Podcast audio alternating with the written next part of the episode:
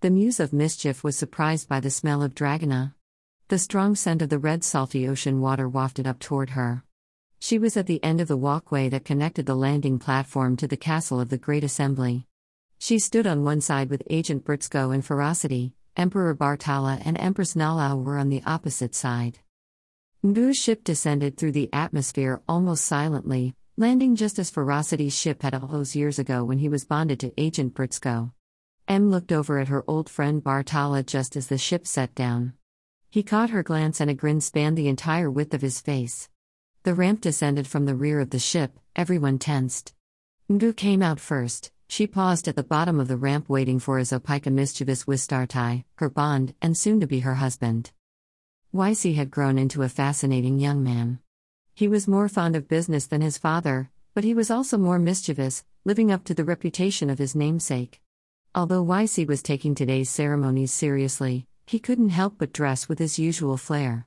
The suit he had made for this occasion was a brilliant scarlet color, trimmed in black.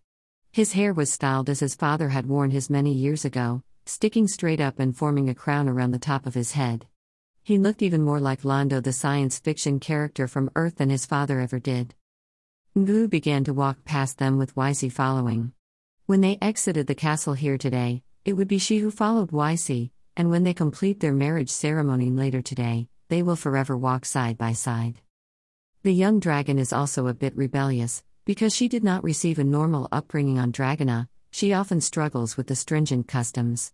As she passes Ferocity, she steps out of place to reach for his hand. He has recovered from his experience on Just D M J, but his hands are forever scared from the fireballs. Ngu never tires of hearing the story of how his bond saved him. She continues past them without the traditional battle cry of the soon-to-be bonded dragon. As they progressed, the dragons that had been standing still along the edges of the bridge begin to take flight. Em was surprised by the wind they create and relieved that her derby is planted firmly on her head.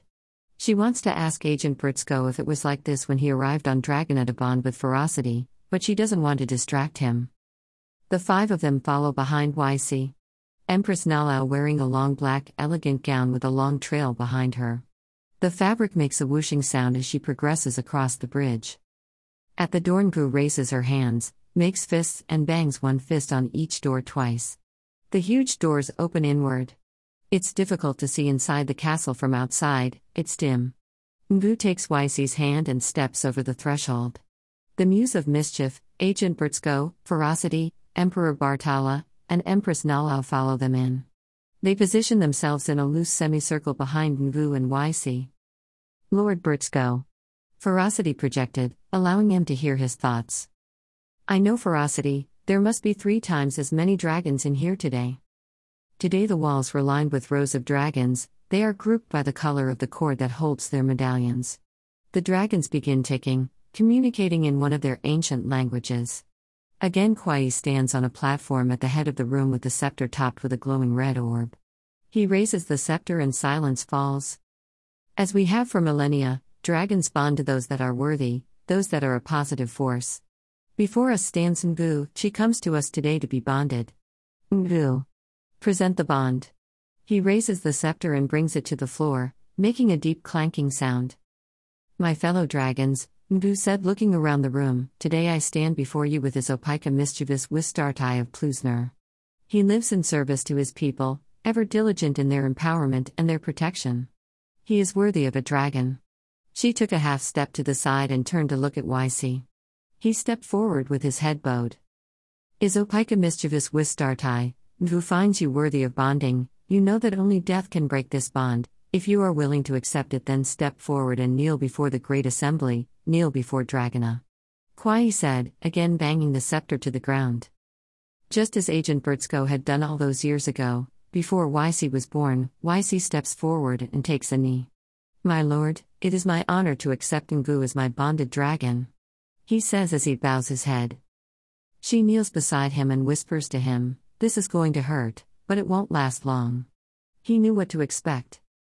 Kwai extends the scepter toward them, the bolt of red light jumps from it and encloses Ngu and Y C. In his mind, he's seeing Ngu's life up to now, being a captive on a Vrioria specimen ship and then placed in a stasis tube for what seemed to be an eternity. How had she not gone mad, he wondered, Just reliving it in this way was driving him to the edge. He couldn't take much more, then the images changed, he was seeing her life after being freed. It finally ended, when the light disappeared his body lurched forward as though he had been leaning on a support that was removed. Ngu quickly reached out to steady him. "Stand," Kwai commanded. "You are now Isopika Mischievous Wistartai and his bonded dragon Ngu." The dragons began ticking again. All at once they stopped. But instead of blending in and seeming to disappear, this time they come forward to mingle with the group of outsiders. "Things have changed since we were bonded here," Burtzko projected to Ferocity. "For the better, Lord Burtzko, for the better." The soon-to-be-wed couple was surrounded by the Great Assembly, being congratulated. Many of them will attend Y C's ceremony on Plusner, but they can't wait that long to congratulate them.